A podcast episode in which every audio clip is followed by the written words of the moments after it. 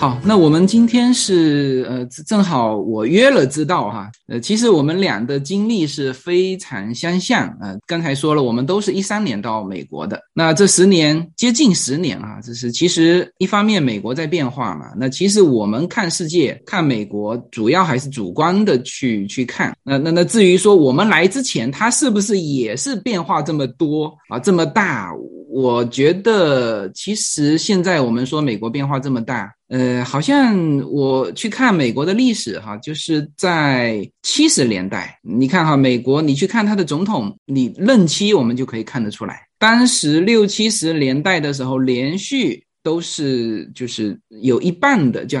水门事件是把尼克松是正好前面任期四年，后面斩断了是吧？一半，然后就是肯尼迪是这个呃遇刺是吧？那也是这个这个一半，所以说那段时间，我觉得美国可能也是非常乱的。当然，我们来是应该说十年前，我们自己感觉哎是比较稳定的状态。那现在进入一种感觉比较我们叫多事之秋这种阶段，所以我们这十年，我觉得可以，我们从我们的感受去聊。哎，也也许美国就是一直在这样变化，有一个周期，是不是？对对对，行，那知道你来给大家打个招呼，然后你聊一聊你你这十年一个大致的一个感受，哎，好，谢谢自由军的这个介绍啊，随口说美国的朋友大家好啊，我是知道啊，就是之前做星指游星的主播，呃，其实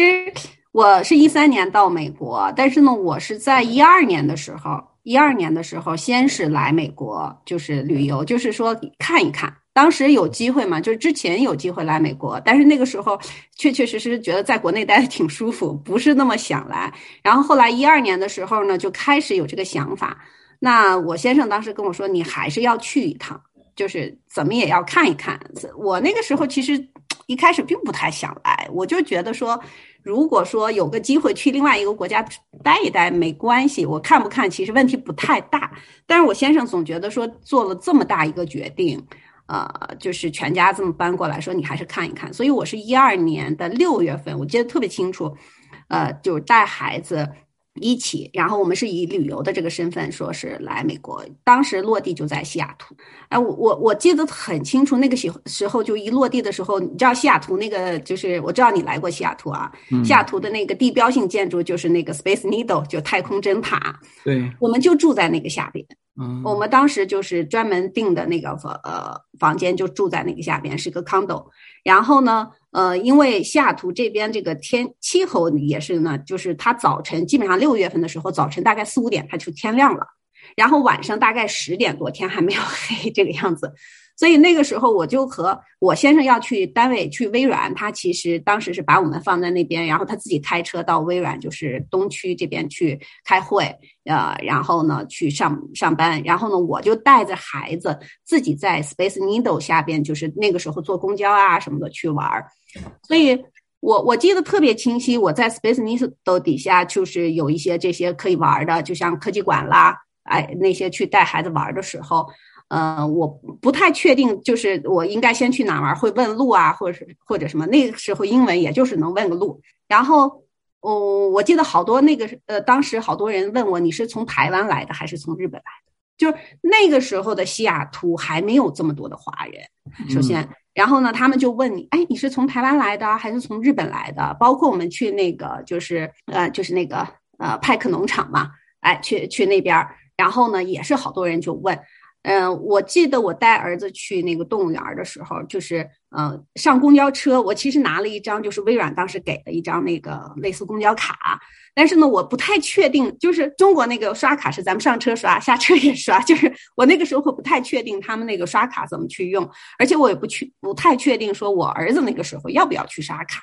然后呢，就那个时候又说不清楚很多情况，就是他那个卡到底怎么弄。然后我就记得上公交车的时候，那个司机都跟跟我说，就是他看你不太明白。他就跟你说，你不用刷，没关系，你就坐，就就是这样子。然后到了动物园以后，比如说回程，因为就是嗯，美国那个车站，它就是来，它并不像我们说上车的地方和下车的地方，公交车站它是一个地方，就你基本上能找到。它可能回程的那个车站也不太一样。我我去问好多人问路的时候，就他们真的是把你送到那个公交车站，然后呢还怕你开始给你指了，说你从这边往前走，后来就怕你走对，然后又过来送。所以我记得我当时呃是对西雅图的印象真的特别好，就是就是就是我觉得刚来的时候觉得说。人文关怀，就是我我们那个时候就觉得就是那种，哎，说是所谓普世价值啊，大爱呀，就觉得你走哪人都特别 nice。然后我带着孩子就在街道上，因为呃，就是你街道上真的是空无一个人。那个时候早晨，你看我先生大概八九点去上班，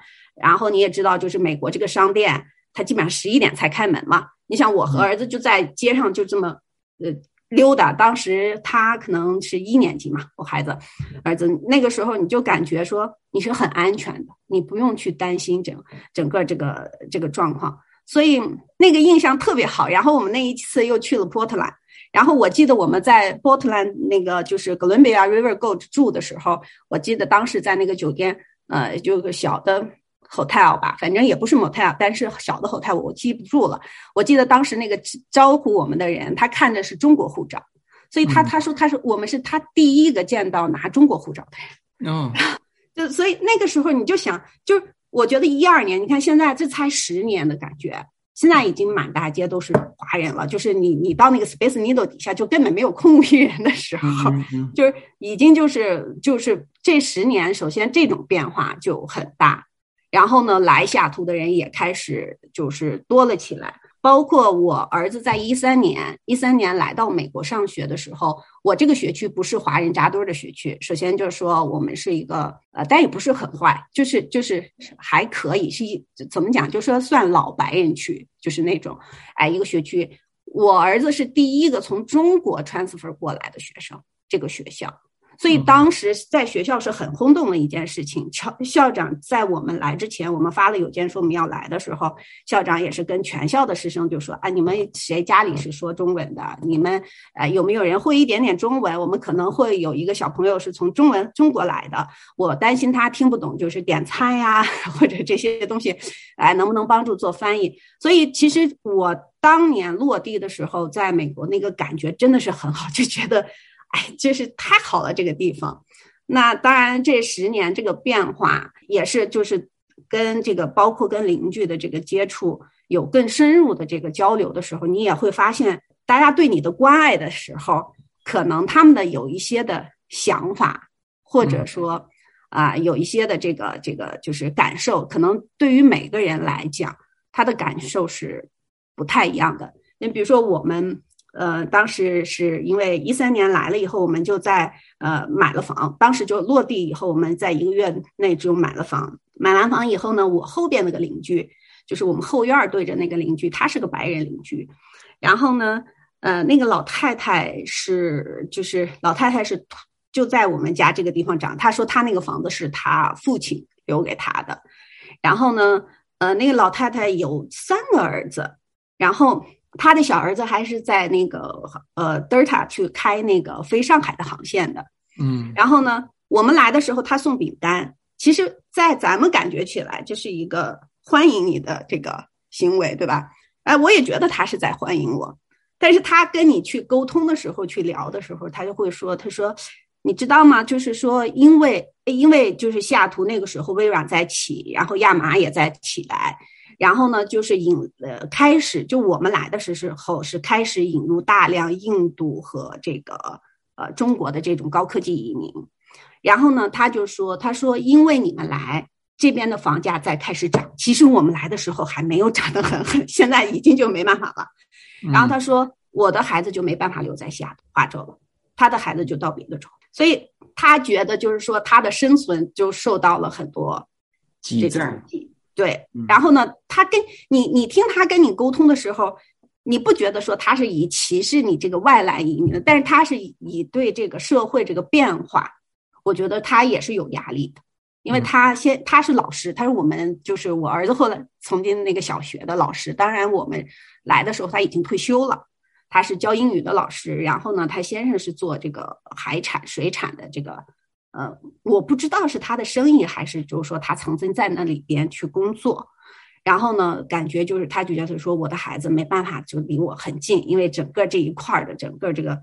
经济啊各方面都已经开始在往上升。所以那个时候就已经开始有感觉，说这个地方就可能在在悄悄的发生变化。那么到这几年的时候，基本上我我们小区就是搬出一家人进来的，不是印度人就是中国人。就是现在就是我儿子那个曾经那个小学啊，当年就是我儿子是第一个从中国来的，现在那个小学有了中文课，就是这种发展的变化是一个变化，嗯。然后呢，就是我记得，我觉得，我觉得咱们俩想聊，就因为咱们俩私底下有聊聊天嘛。然后还想聊的一个变化，就是我刚来的时候就觉得说，图书馆呀，对这个底层的人呀，对需要帮助的人，因为像我们来了以后，孩子需要上这个 ELL 的课呀，老师真的是挺照顾你的。然后就觉得这种以现在的意识形态讲，就好像偏左一点的这种意识形态。然后你觉得是很容易打动我们的，就是每个人内心其实都是温柔的。当你别人照顾你的时候，你会觉得说，哎，都特别特别好。然后再到后来，我觉得开始，我觉得这几年就开始有变化。我我现在想想是什么时候开始有变化？大概是在就是我儿子上初中这个时间段。我想想这几年，四年前、五年前，对，四五年前的时候，然后你就会感觉就说这个。周边人就是学校开始，像我，因为没有到中国华人扎堆的地方学去上，所以我开始没有感觉。但是到我儿子上完，就是上到初中那个阶段，就是我们学校开始越来越多的有这些亚裔人口，不光是华人啊，当然印度裔更卷，就是这种。然后亚裔人口多的时候，呃，我们已经离开那个小学了，离开那个小学，那个小学的校长换了以后，换了一个是从上海，他在上海当过外教。从上海过来的一个新校长，然后呢，他也比较重视教育，但是那个时候就是明显能感受到我们邻居的白人群体，他们就会觉得说，哎，亚裔把整个的学习气氛搞得很紧张，就是那个时候你能感觉到这种，我我我觉得就说压力，就是他们能感觉到那卷卷的压力了。然后呢，我记得有家长就特别明确的就跟这个跟这个就是校长就去聊，就是说他很说的很直接，他说我很讨厌压抑，他们一直让他们学，就是让孩子们学更多的东西。他说就是他会觉得自己好搞得好像自己很差，嗯，就那种状态。然后我觉得我们校长当时还可以，我们校长当时还说就是说，哎，就说那个就跟那个家长说说，你知道吗？我是从中国回来的。说我我不认为他们是觉得说一定要怎样，但是他们那个民族，就是说他们那个国家的人，他们就觉得学习对他们来说，就是这些亚裔，他们这些学习对他们来说是人生最重要的一件事情，就是他能接受中国文化，所以所以到一九年、一八年、一九年的时候，对一八年、一九年的时候，我记得我做行止游心的那个公民教育专辑的时候。说我们华州有个犯 I 一千的这样的一个呃议案，当时那个议案就是明确的提出来说，哎，我们要 mirror 这个比例，就是很明显，就是你看亚裔人口在增多，然后呢，就是那亚裔又抢学习，就是抢这个 gifted program 呀，各方面的，然后整体的情况，你你你就会觉得，就是说，哎，那个时候你也会觉得说，哎，我身为一个华亚裔过来，嗯。我们当时是觉得说，其实我们受到过优待，我可能也愿意去给别人做一些，比如说我们当时来的时候，觉得说去学校做 PTA 呀，做义工啊，我我们觉得也是挺好的一件事情，因为你是第一次去感受这些事情。但是呢，你又会觉得说，我们天生就觉得说，孩子认真学习，这一定是一个正道，你不可能说，你就我还算放养的 家长，就是你就会觉得说，嗯。你不能说你不努力，还想拿到好成绩，对吧？然后呢，你还想进到 gift program，所以就其实最早在嗯在华州出现这个问题，就是类似就是因为 gift program 的资源就觉得被亚裔抢占了，因为他们学区就是各个学区，呃，就是那种亚裔最多的那个学区，基本上你比如说一般一个班三十个孩子，基本上二十七个都是印度人和华人。就是再加上整个。整个就是这个西雅图这个华州地区呢，你像大厂，我们叫大厂，像 Google 啊、微软啊这些亚马，基本上就是这个人口比比例就是三分之一华人，三分之一印度人加三分之一的东欧人，就是所谓的白人其实是三分之一的东欧人，都是我们这种就是在这种强制体制下、强压的学习体制下，就是你你这种基础学科很很扎实的这一批人，所以那个时候你就会觉得这种。哎，社会上的这种资源也好，而且加上明显就是我们这一批人过来了，因为那我们这一批人，我觉得是享受到中国的红利了。就是咱们很良心的话讲，就说我们在一三年、一零年之后过来的这批人，其实是感受到了这个中国的这个经济腾飞。就是我们，你即使不像别的，就说人家开工厂还挣钱，但是即我们就拿我们来说，我们没有投资房，但我们好歹北京有一套房。就是我把这套房搬过来以后，你你你也还是 OK 的，所以呢是享受到这一批的红利，然后呢就是你出国的目的实际上是有了更高的需求了，嗯，就是我们出国的目的完全不是说我为了解决我的温饱，就跟再老的那一批人就说好像觉得说，哎，我是向往更好的生活，那个时候美国比中国强嘛，嗯，我可能觉得只要我有更好的生活，我就可能会更安逸，那么。我们这一批人就很明显，你是有了更多的追求，或者说你是希望说需要有更多的空间了，就我们的自由度需要的更大，需要有更多的空间。我不满足于说我只是挣了一个工资，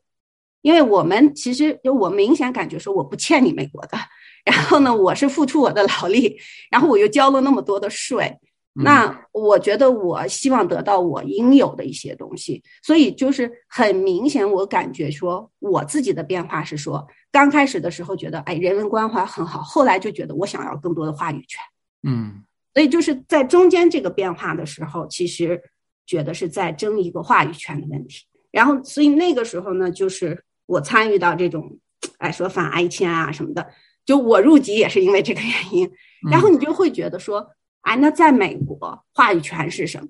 其实你你是可以去说话，你是可以，包括你参加议会，你也可以去，呃，就是只要是听证会，你也可以去发言，这个都 OK，跟你的身份可能关系不大。但是最后他们要不要听你的，其实还是你那张选票。所以后来入籍也是这个原因，就觉得说我是愿想去追求更好的一种这个生活，不光是经济的，可能是更好的一个平衡。那么另外一点，可能就会觉得说，我想要更多的话语权，然后那个时候就说，那要不就入籍吧，然后就是这种状态。所以其实等入籍以后，然后就后续就咱们再发生的就是说，你看两千年那时候就是这个老川川普这个问题。这样你，我记得你当时跟我说，你也觉得很紧张，说你看你因为老川，你给老川捐款去了。我说我其实一直不喜欢他，他跟希拉里打的时候，我其实根本不太喜欢他。呃，就是我觉得我决定给川普捐款的那那个瞬间，实际上就是因为 Twitter 上封了他，就是就就是那个，就然后你就会觉得说，哎呀，太恐怖了，在在这个这个状态，就是你没有话语权，而且当时就是比如说。像我儿子当时他是支持封通封老川的，他就觉得他说他说川普你是个总统，你的这个影响力太大了，你不能随随便便去发这种东西。但是作为我来讲，就是说他那个时候不光是发老川，呃，就是封了老川，可能就是川普底下的那些支持者，他也同时在封嘛，很多那个言论。所以那一个瞬间，我就突然觉得说，当有一个权利，不管他是什么权利，说公权力还是私权利，当有一个权利。他能把你别人的言论，就把你所有的，就是你的想法，我的想法，不管对与不对，你得允许我说话，对吧？然后我就觉得他可以随便去封你的想话语的时候，我觉得那个就很可怕。所以我那个时候我就说，那我就要去给他捐点钱，我就想看看这个事情到底最后。所以其实我们家跟你们家刚开始一样，就是也是我先入籍了嘛，然后我先生没有入籍，我先生没有入籍，但是后来呢，其实这件事情。为什么没入籍？实际上还是觉得说，哎，是不是我老了以后还有一个可能？毕竟那是生你养你的，咱们的文化那个根儿还在那儿。然后呢，是因为这个话语权，其实你说社会，美国社会这几年变化是在变得乱，但是我突然就觉得说，可能你你说当你的话语权没有，当你什么都没有的时候，这个社会很乱的时候，你觉得你要不要改变你身边的世界？那你能拿什么去改变？我突然觉得，就就剩你手里那张票和你的这个自由度，嗯，可能能做一点改变。如果这个也没有了的话，那你就没有可能改变，你就只能等天上掉下来说有个声音说我反省了，我如何如何。所以那个瞬间可能就觉得说，呃，还好美国他还能投这个票，这就是所以这就是我其实我这些年就是。哎，你说有没有有时候觉得说美国很破？包括这次疫情，你知道吗？我先生这两天也跟我说，你说这这他这个嗯，就是整个这个产品出不来，就那个时候口罩也做不出来。你看你个试剂盒，你这搞不定，因为前两天不是紧张的时候，试剂盒也也是不够嘛，就是从有几天，就是你看他这个速度呀，他这个各方面。但是你后来再想了想，就我先生跟你一样，也现在申请入籍了，嗯，就是他反倒在最乱的时候。他突然觉得说，当你真乱下来的时候，如果你没有这张票，或者如果你没有这个就是这个权利的话，可能你反倒更什么也做不了。就是越乱的时候，你越想觉得说，我是不是有什么东西可以维护我？嗯，会有这个状态。甚至比如说，他会担心说，哎呀，就比如说家里的人是不是原来可能无所谓，现在觉得是不是可以把家里人接过来，或者怎样？他会有这样的一个担心。所以我自己呢是也是觉得说，从从川普上来了以后，呃，从就是说，哎，整个大家各个族裔，你会发现，其实当资源有限的时候，大家去博弈的时候，其实所有的矛盾是因为资源不太够了嘛。你要说原来很大，然后那个时候啊，包括自己在美国感受这个税收什么的时候，我的思维方式就开始觉得说，我们从原来的大爱，就是普天大爱，然后开始觉得说，是不是应该思考一下。呃，这个为什么有的事情是大爱没有解决的问题？那包括我儿子，因为也到高中，就是我们还能去沟通一些东西，然后你就会觉得说，哎，其实这个思就是咱们说的这个思维的多元化。你说不管说即使政治说左也好，右也好，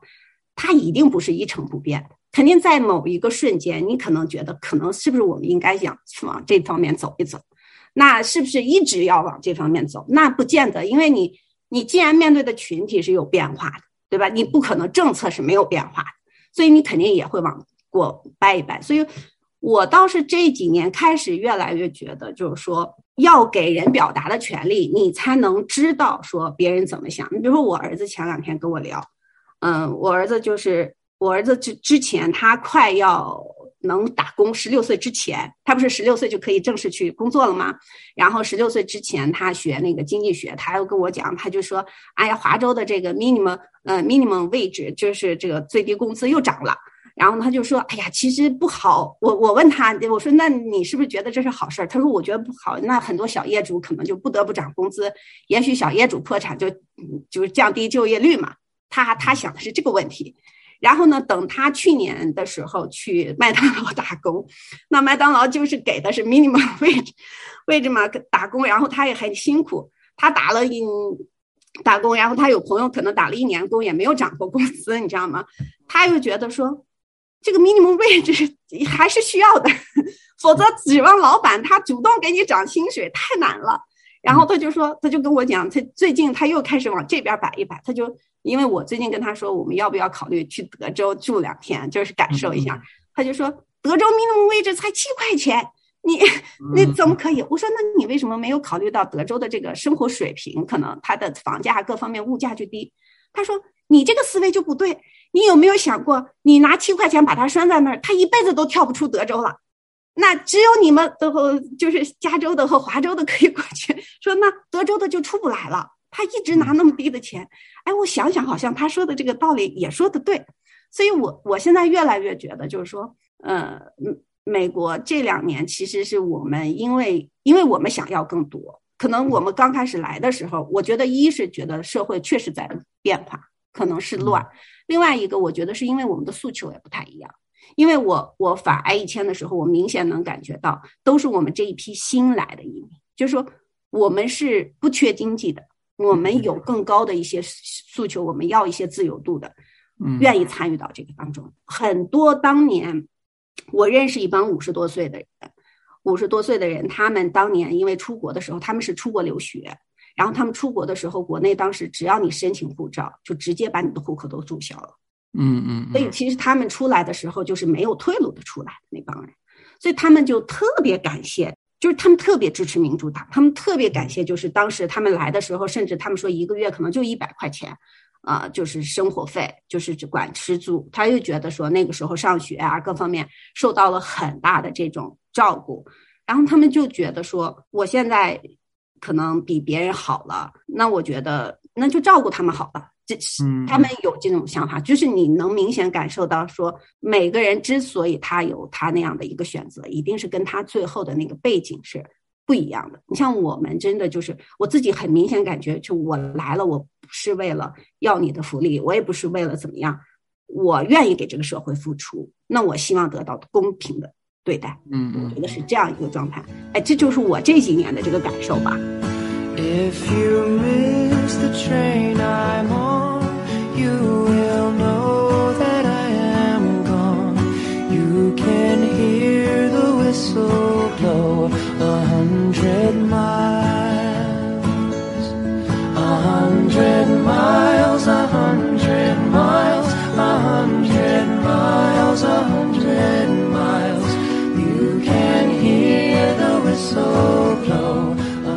对，其实我们两夫妻哈，就叶子的很多想法，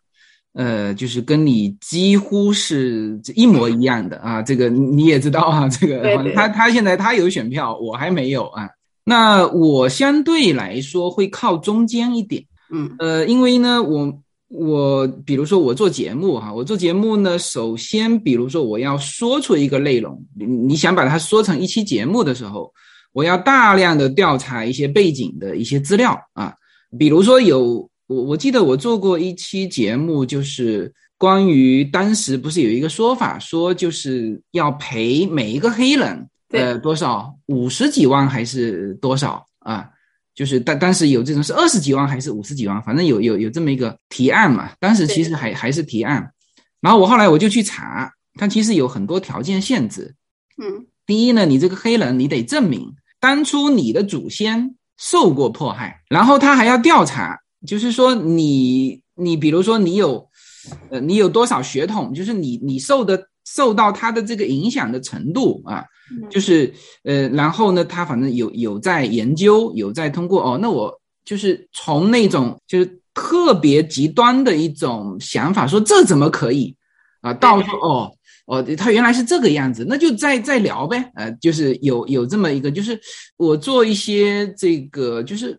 具体的、非常非常具体的一个内容的时候，那我总体上呢，就是说我发现。去了解背景之后，就会相对好一点。当然，我还是有点偏右，这个我们都理解。因为就是说，在我们的价值观看来，你是不可以躺平的嘛。就是说，你就现在的欧美啊，其实嗯，确实就是有很多人他就是以一种躺平的心态。那这种心态，你看这一次的呃这个疫情就很明显。就是他不是说给他发福利，比如说哈，我们说社会到了一定的这个富裕程度哈，可以让一部分人直接满足他的温饱。呃，我们当然这个温饱，比如说在中国的温饱是一个什么样的条件，但是在欧洲的温饱呢，又是一个什么样的条件啊？是富裕程度各个地方都不一样嘛，是吧？就是原来的感觉就是说，反正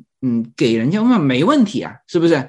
但现在问题也出来了，你给下去完之后，他真的就不出来工作了，那你这个劳动力就短缺了。劳动力短缺，它有一个恶性循环啊，循环来循环去，是吧？最后整个经济，你看现在就是我对于疫情的担心，现在其实已经不担心了。我其实非常担心现在的这个经济，特别又遇上民主党的这个，如果。按照我们说正常哈，就是，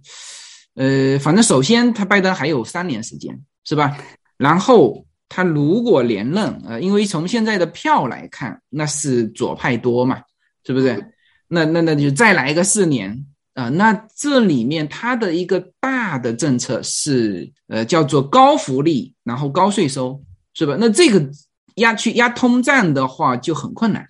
啊，所以这些就会怎么？那一个呢？我相对来说比业者来说，我会偏中间一点。呃，但是呢，我我现在也慢慢发觉说，呃，这个从我们的视野看过去，就不是那么的单纯。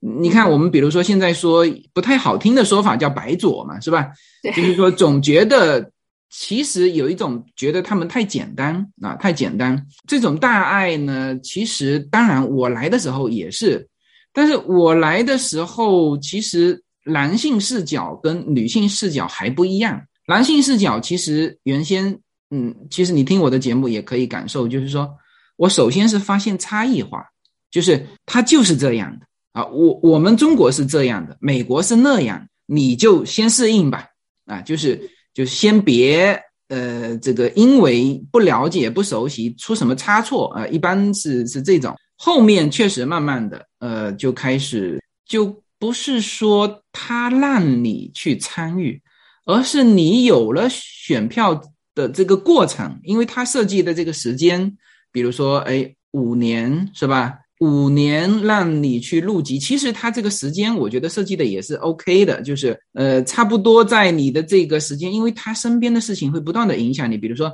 你小孩总要上学吧，是吧？你总要交税吧，啊是吧？你的福利和税收，它它始终其实是牵扯到你的很很具体的一些呃行为啊，比如说哎那叫加税，那这个真金白银要掏出去。那比如说，呃，福利啊，包括你说疫情期间的，那我也觉得最开始的疫情期间最开始的给到这种底层人或者说中小企业的这种补助，呃，我我觉得即使现在回想起来呢，也还是觉得很温暖，就是也觉得是必要的。其实现在美国在反思是哪一个呢？就是说拜登上来之后的那个。就那一笔，它原来是三万三点五万亿，好像后来是砍到了一点三还是多少？他说是那一笔不该花。他其实会让你通过这么一段时间去知道说，哦，首先这个社会跟你之间就不是说是是是别人的，就是你的啊，直接影响到你的收入，而且他的你看哈，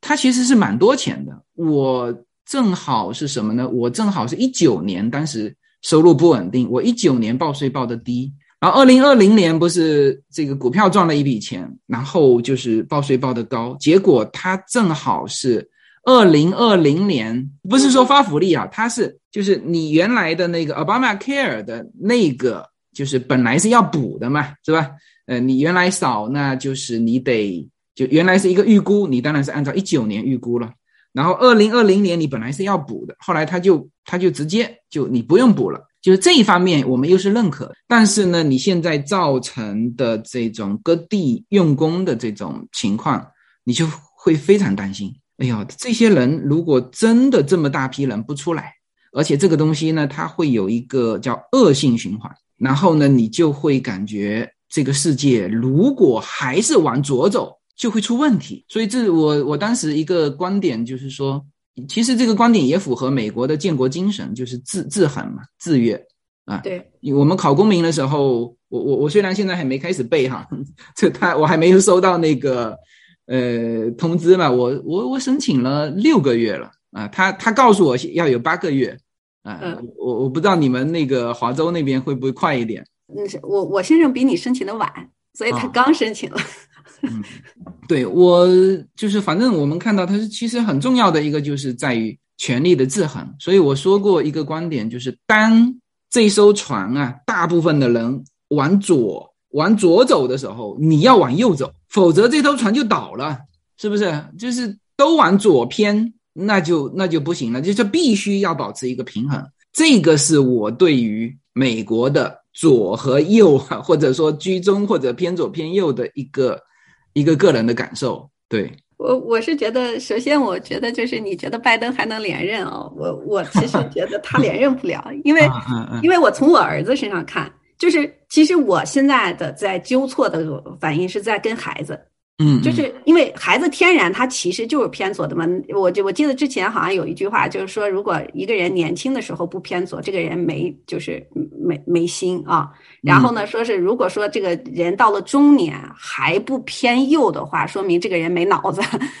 其实我觉得挺对的，就是我觉得尤其我们从我们国内过来的时候，虽然我过来的时候也不不年轻了，但是你会明显说，因为咱们思考这些方面。就是社会好像在我们很以前很长一段时间，其实就觉得社会跟我是没有关系的，嗯，好像就是因为你你对社会的这个大的方向的这个决策权你没有嘛，所以你你好像觉得没有关系，所以那个时候真的人心是偏左的，总觉得啊政府你应该管点这，肯定应该管点那个，但是来了以后，可能你就会慢慢的哎觉得我是往这边去 balance。我儿子都跟我说，你知道吗？选拜登的时候，我儿子就说他就支持拜登，他就他他他跟你他说的原因呢，我觉得就是他他说你知道吗？拜登是最不左的民主党里，嗯，他说是拜登是民主党里最不左的一个人，说我们认为只有拜登，因为他没有那么左，他才有可能能把右和左都结合在一起。就是年轻人对他的想法是抱有这样一个想法的，然后后来最近他都跟我说。他说：“这个拜登太烂了，嗯嗯嗯，他说没办法支持他了，就是就是这种情况，就是你从孩子们的这个这个身上，你就能感受。我我对拜登连任，我可能不太抱希望，对，嗯。然后还还有孩子们这个状态，其实，嗯，就是我我我很奇怪，就是你你知道吗？就是我儿子的同学，他们有。”坚决就是在我们华州，就是已经是很蓝的一个州。就我我一直觉得，就说我在华州听不到有人，就是除了咱们私人关系还比较好，就是你对外，尤其白人，他不可能明着跟你说我支持右，你知道就这种状态。然后呢，我儿子有同学，他们就坚决反对疫苗，到现在也不打疫苗。后来我们琢磨琢磨，我儿子疫那个病可能先从他们那儿感染 过来的。然后呢，他们还伪造疫苗卡。然后。然后就我儿子他们也很愤恨，就是他说我其实都想举报，但是呢，我觉得我不能。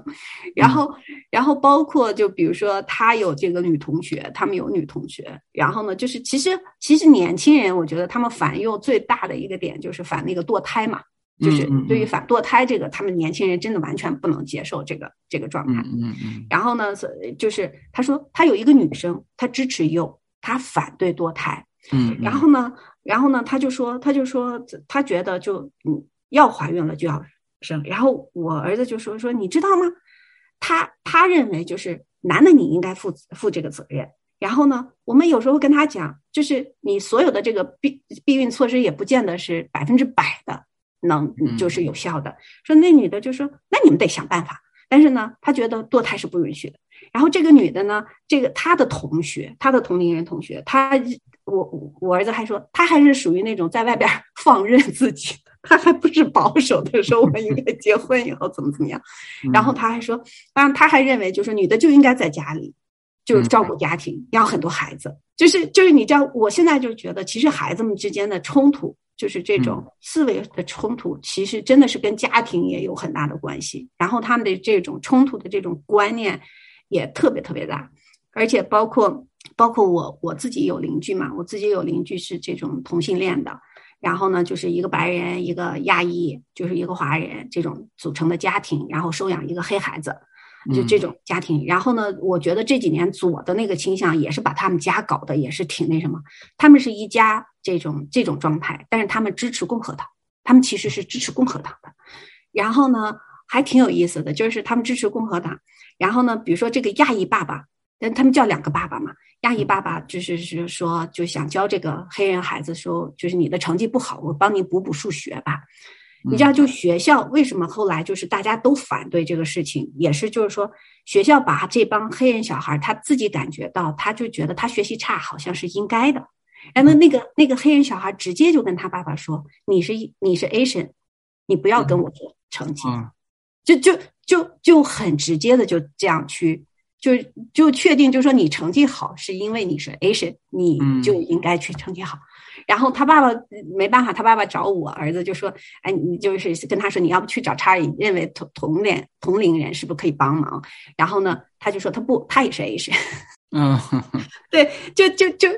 就是你你就感觉到这种这种文化的冲突，就像你说的这种文化的冲突，然后你就会觉得它会渗透到你生活。就是我觉得在美国有一点，就是你在这儿待的那些年，你就会发现你必须关心这个国家，你必须关心这个政策，你必须关心这些社会，否则的话，它影响到你方方面面。你自己如果你不关心的话，你遇到的很多东西就是冲击性会特别大，对你来讲。对对对，这个我我也是，我一直很很不知道该怎么表述这种感觉哈。就是说这件事情你不管就就可能就没有人管，或者说你就该管啊，呃，就是这种感觉，就是这就像你家里的事情一样啊，就就是这种这种感觉，就是虽然他很操心，很费力。呃，对对，然后包括孩子的教育也是这个样子。有的时候孩子跟你交流的时候，你觉得，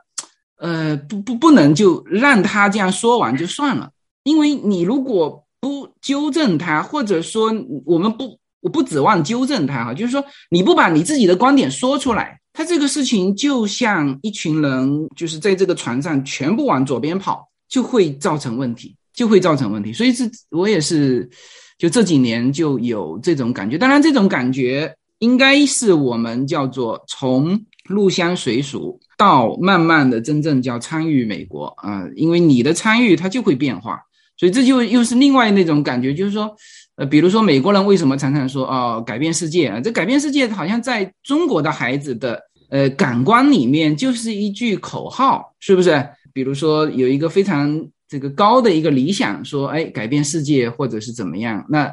就是你如果没有到那么杰出，你是改变不了世界的。这是大部分中国孩子的这种想法。但实际上，我我们在这边就有的时候，比如说，呃，我们做一期的节目啊，能能够让别人知道这怎么回事，其实也是改变世界，就是就是在这么一点一点的，因为世界那么大嘛。那你比如说，呃，你改变自己。改变自己，改变身边的人啊，改变呃更多的人，基本上就是就是这种感觉。所以在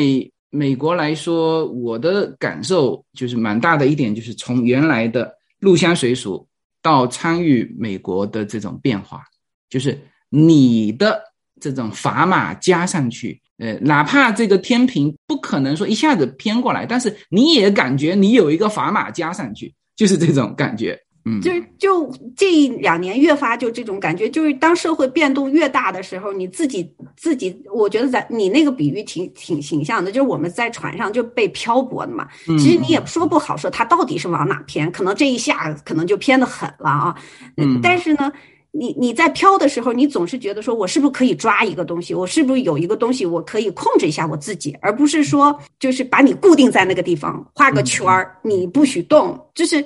那个时候，就是越是在这种动荡的时候，就你你越觉得说，哎，我想要那个自由度，就我想要一个我可以掌控的东西，就那个东西就越来越觉得好像很珍贵。对，嗯，这种参与感啊，这种社会让你有的参与感，其实不管你参与的效果怎么样啊，比如说，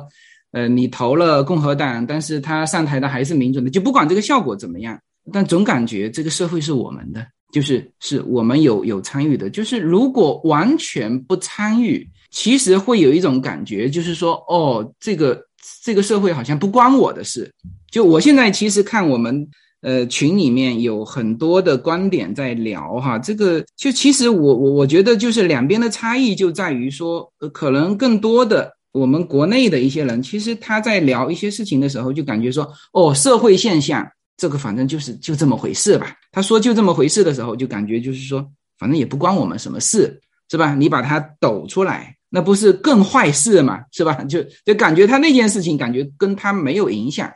所以这一点，我是现在是就是比较比较明确的感受。就你比如说哈，比如说这个我们说疫情啊，疫情，那么用什么样的方式进行这个防疫？其实归根到底是这个地区的人共同做出的一个决定，好他也得认了，不好他也得认了，是吧？而不是说，呃，这个事情是谁做出的，到时候，哎，好，我们就觉得他做的很好，不好我就追究他的责任，呃，不，不是这个样子的，就是说，所以很很多国内的就是人不太理解美国的这种，哎，你们怎么这么多人？那你看你你你死了这么多人啊！我跟一个不打疫苗的朋友啊，这是就是嗯，他是他感觉现在是被迫害了，你知道吗？就是他小孩没有办法去参加各种活动嘛，因为这这是一个全社会的一个要求啊。呃，即使比如说他学校里面没有这个要求，但是他有一个活动要去 Washington D.C. 去参加一个小小联合国的辩论比赛，那就是因为他小孩没有打疫苗，所以就就不能去。很多很多这种事情，他感觉被迫害了。那反正他就是比较激烈的说出了一句话，说我们不打疫苗，要死是死我们的，跟你们有什么关系？知知道吗？就是哎。突然间，我我我感觉也对哈，就是说，你不是说不打疫苗的人就会死吗？那要死也是死我们的，就是这是我心甘情愿做出的选择，他们参与了，就是这个样子。然后等到他死的时候，那你就是中国人很多就不太理解，说，哎，你这好像怎么为什么死一个黑人？全美到欧洲大游行，但是你疫情死了这么多人，你很明显就是防疫不力嘛。是不是？但是呢，呃，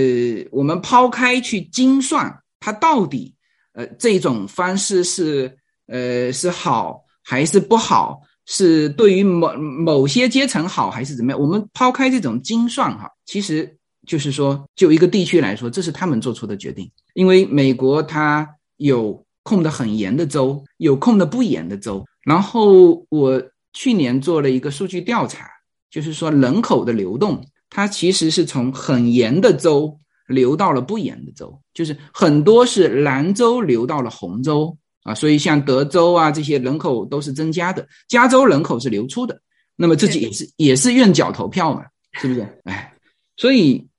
这个就是就是我的一个感受，就是叫做从这个入乡随俗到参与这个美国的一个变化，哎，是我我我觉得其实。我我是在我自己感觉啊，我成熟是在美国这十将近十年成很快速的成熟起来的，就是我觉得就是人还是得就是进入到社会当中，就我们有时候说接地气啊。其实我觉得好多时候我们理解的接地气，可能和真正的接地气，我不知道和我现在理解的这个接地气啊，我觉得是完全不同的两个概念。因为我是在一九呃一九年的时候，我我们就是一是反华以前，还有一个就是我们帮助了我们当地一个华人。就我们当地一个华人去参选这个市议员，他因为就是一个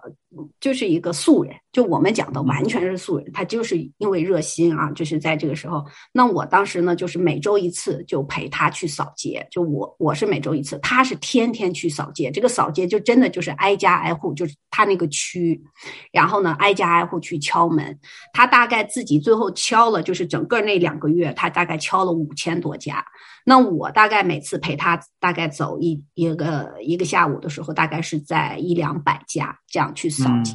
那你敲门的时候，你就会问每个人说，我他就会告诉人家，我今年要参选哪个席席位的这个竞选啊。然后呢，你有什么反馈？哎，我我就觉得挺有意思的。那个就是你敲开所有的人，因为他是 T-Mobile 的工程师，就是做五 G 的嘛，做五 G 的，他肯定先介绍我其实是 T-Mobile 的工程师，我是做五 G 系统的啊，怎么怎么样。然后你就看看到很明显的那个老老一点的人就来问他。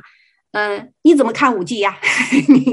然后他就说，我就觉得就是你知道，就是他作为一个他要想参选的政客，他还得就把这个话要说的，就是他不能上来就说五 G 好，也不能上来说五 G 不好，因为你不确定那个人的观点是什么嘛。对，你要拉票嘛，拜票。那他就会觉得说啊，我我觉得就是这个，呃，我是想用高科技五 G 是为了就就是这就是增加这个人们的便利条件嘛。然后呢，呃，那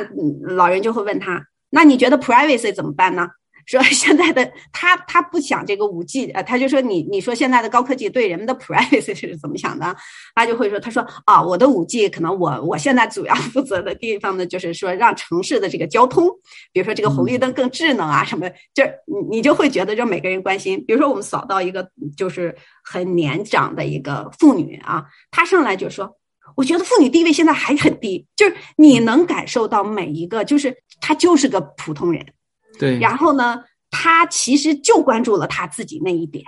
他实际上可能那个老年的那个女的，就是其实她可能都没有觉得说现在的这个呃这个这个妇女地位可能和她那时候不太一样了，但是她就觉得她委屈，她就说我我就觉得你要支持妇女，妇女就要什么都干，然后我才能选你，就是就是他那个状况。然后包括其实我们有时候嗯去你看去走走访的时候，就是呃嗯像那种单亲妈妈带了一个孩子的，很明显他上来就问你堕胎。就你你就会觉得说，其实我们是能力很小，就你每个人你看不到那么多。你比如说是你要真的上门问我，我可能就问你，你对这个学校这个录取是什么关系？嗯嗯。但是你这个声音总得有人来听吧？你你只有一家一家可能去走到，所以当时当年那个素人就是我们那个朋友，他没有选上，但是就通过他这样子一家一家掰票，他那一年拿到了百分之三十八的票，其实拿了一万多票。已经就是作为纯素素人第一年去选举，就是很厉害的。但是在这个过程中，当时啊，比如说我遇到的有的同性恋的，就像我这隔壁的，他就觉得还 OK。但我另外遇到一一组，就是我们当时去敲门的时候，她是女同性恋的，就明显她的那个 partner 就是就有一个出来负责跟你沟通嘛，她那个 partner 就在后边，就是。很紧张，很害羞，就是那种完全不敢跟你有目光的直视的那种状态，你就很明显能感受到，他一定是在这个社会里，他受到了一些他自己觉得很不舒服的，或者就是他造成他那种性格的那种压抑，所以他上来呢，他们关心的就是这个问题，LGBT 的问题，那就是整体的那个，包括其实我们去呃拜访的时候，有的时候就是那个。呃，就是有选票的那家，实际上是个老人，他可能已经就是需要他的孩子照顾了，所以他儿子出来就说：“哎，我不是这个人，就是因为你是拿着那个选票登记那个去去扫街嘛，而我不是这个人啊，她是我妈妈啊，你你们怎么看啊？就是就有点像我后边那老太太的问题，她那个妈妈需要人照顾，他们因为那是一个就是呃就是特别好的学区，所以那个地方的房价特别特别贵，现在，然后他就说，他说你看。我我我妈妈就住在这儿，她需要我照顾，我离她很远，就是就是她根本住不过来。说你们有没有想过说啊，就影响到我们，因为因为华州的这个房产税是跟着你每年都在变，每年都在涨，就是跟着你的房价。他自己觉得他房产税已经是很大的一个负担了，所以我其实跟他那一年扫完街以后，我就会突然觉得什么叫做接地气，嗯，就是你这个接地气，并不是说。来说我很朴实，我很谦虚，我认为我跟普通人一样，而是说你可能知道，就是说其实我们真的诉求很小，每个人的诉求都很小，但是你的那个声音被听到，和你的声音能说出来，或者有人愿意听你的，嗯，所以我我们当时用的最好的一个办法就是，呃，我的电话你随时可以给我打，就是你你你可以就是这这就是对于有的人来说，尤其你看着他家里，比如说。就是没有那种做主的人，就是比如说单身的女性，她就很感恩你这句话，她觉得我有困难可以找你。就是其实你说这是拉选票的方式吗？我觉得是，但是你说这种拉选票它不值得吗？我我其实觉得是值得的，就是这种状态。对，是的，是。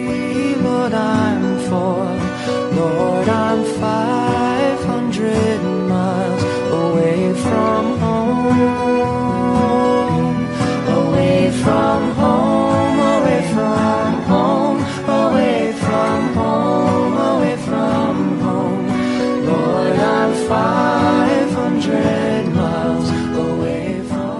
OK，那我们这个作为第一期的这个节目时间差不多了，因为呃六十六六十分钟了。对，那这个。应该说，我们刚才把就就就就不告诉大家这个变化过程，直接把现在的状态就跟大家说的非常清楚了，是吧？对，嗯，对，基本上，嗯，这一点作为我们十年来的一个，就是你如果把现在的这种内容和我们呃十年前，因为因为我是一到这边一四年开始做随口说美国嘛，那就是有很多人是翻回头去听我以前的。啊，说他他说自由军，他说你其实有五点改变，那我也还没空听他说什么五点改变哈，那肯定是有改变，这个我们要要要承认哈。然后还有一个就是说，我觉得我们移民呢，就我谈两点感受哈。第一呢，这个我们是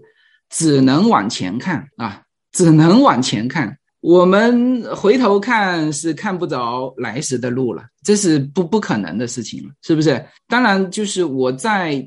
这两年看到一些我们的，当然他他有可能是移民不成功哈，在这边一段时间又回头，他那个纠结的心态，其实听他的嗯交流是可以听得出来的，因为他他跟我们不一样，就是说他可能一早就知道他的移民不成功，他不像我们是。成功之后再过来的是吧？呃，就直接在这边生活，然后他是需要一个过渡期。那么在过渡期呢，当然他也也在聊一些对于美国的看法。那实际上他是在纠结的过程当中，正好遇上了疫情这两年，就后来就有也回去了嘛。回去那现在又遭遇到国内的一些不顺心的事情，你很明显感觉在。疫情刚开始，他是一直在聊美国这边不顺心，那当然肯定有很多哈，这个有很多。但我后来听着听着，我就觉得，我说，嗯，我说我估计他的项目没有没有太成功，就是他的这个心态不是留下来的心态啊，就不是像我们这种说，哦，留下来哪里不对，我们要改变它，就就完全不是这个心态，就是就是单纯的那种抱怨。那抱怨，然后回到国内啊，回到国内有一阵子觉得他觉得很好啊，这个这个好那个好，现在又开始出来了。其实两边都是一样的，就是说他都有好的，都有不好的地方，啊，都是这个样子。嗯，但总体来说，我们是从就作为移民是只能往前看，包括我们会遭遇好多问题，就是有的时候我们不说出来。因为你难以避免的，哎，你是就像你说的，你是照顾孩子还是照顾老人，是吧？呃，老人年纪大的，你像叶子的父母，呃，他父亲也八十多岁了，八十多岁了，那叶子叫他，呃，说，那你这个疫情之后再过来。他爸爸说，呃，他说我我我年纪太大了，那个长途的旅行啊，他他说他实在受不了，就是，然后后来叶子也说。他说他爸爸是一个很忍耐力很高的人。他说他实在受不了，那其实就已经到了他的极限了。那么这个问题就是说，我们看看怎么解决啊？我们看看怎么解决。那其实还有很多问题，就比如说有些父母人家是还有其他子女的，那有些父母是没有其他子女，这个怎么解决？所以，我作为移民来说呢，就你就只能往前看。就是用前进的方式去解决问题。呃，你说两边这个这个这个这个倒来倒去，就是走一个这种往返的路，我们没这时间，是吧？这这这这，我们没这时间。你看一晃，就我我也感觉我好像来美国来的时候是个我我现在不好界定青年还是中年哈，因为现在美国的 美国的青年好像到四十五岁还是四十七岁，好像反正就我看有一篇文章嘛，它的界定。哦，就是那个嘛，就是美国的疫苗的那个年龄段，它有一份，哎，是吧？它就是是多少十十七岁到四十四十七还是多少？然后之后是四十七直接到五十几，然后是他他是按照这样算的。我估计呢，反正我一直感觉就是好像还是一个青年啊，但是一晃这十年过去了，所以我的感觉就是移民确实是就是只能是好多问题。好多问题，你只能是在前进的途中去解决，也很多不是说太好解决的事情，但是你没有没有没有什么办法，这个是我我觉得就是这十年来我的一个一个感受了，嗯，我觉得这个想法其实就是真的是说的挺对，其实就跟前一阵子那个国内有一个剧，就是那个赵丽颖演的那个《知否知否》那个剧啊。我觉得那里边那个明兰说的最好的一句话，我其实最近也跟我老公老说，我说那里边明兰说的最好的一句话就是人永远不要往回看。嗯嗯嗯，就确实是这个样子。就是我我最近有时候也在想说，我们回头看了社会发展变太快了，因为每一个参数一变，其实你你你整个的结果都不一样。你现在觉得这个状态不好，其实你当时即使选了其他一个，有也会遇到问题。对对对，就那个问题总是需要去解决的，只是不是你不遇到这个问题就得遇到那个问题。嗯，就还有一个，我刚才说说想到两点哈，一个就是我们作为个人，作为移民，的这种身份，你是只能往前走，呃，这个你没法回头看。还有一个，我这两年其实感受在美国感受这个，就是整个时代的往前的速度也是加快了，啊，也是加快了，因为它不同的东西推出来，呃，以后是不是还是以这种国家作为一个单元？其实都很难讲，在此之前，其实很明显的表表现出来的是，就真的是那种叫全世界无产阶级是无产阶级，全世界资产阶级是资产阶级，因为它在于这个资本，呃，一九年、一八年、一九年之前，就是确实是世界是平的，它流动的非常的快，越来越快。当然这几年因为有一些利益的这种纠葛。呃，会感觉说，哎，就出现了这种地方保护主义啊，或者是区域化呀这种。但我觉得从这个这个科技的发展来看，是越来越快的，越来越快。所以我这里面补一句，就是你当时说这个你在十年前你在西雅图的感受，其实我是最早进入自媒体行业的嘛，是吧？那我感觉自媒体的这种。就是数据的流动的快速，那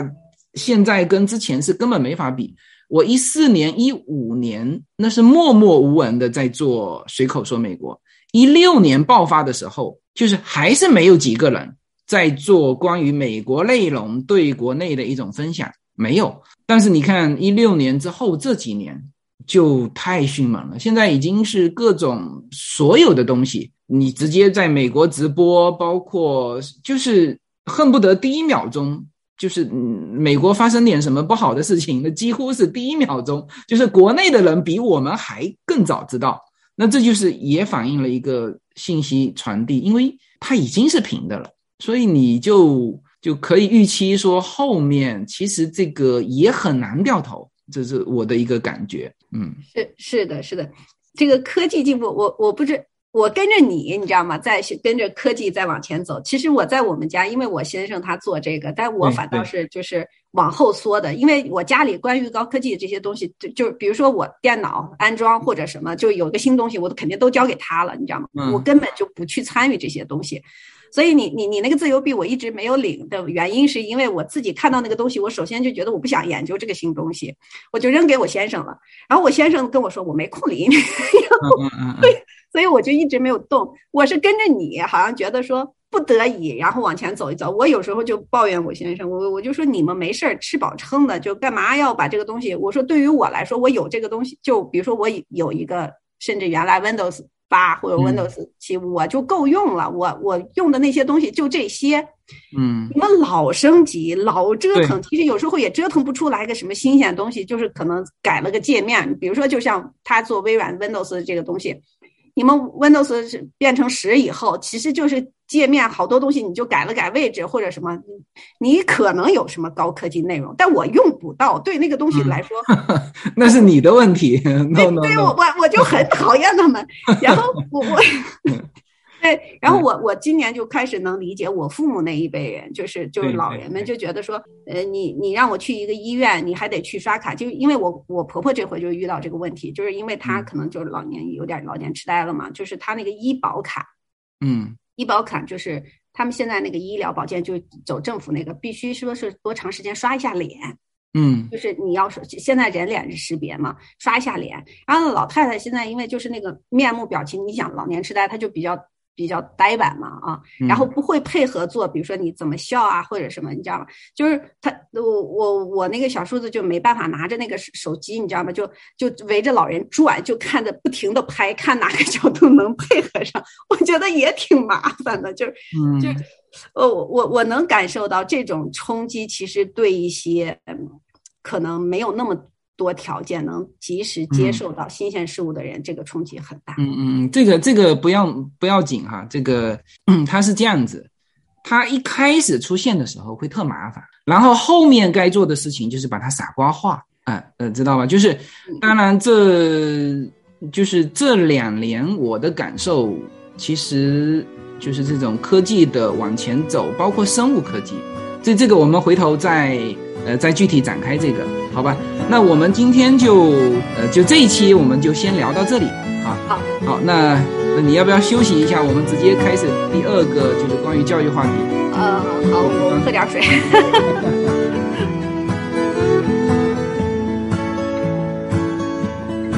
那的山。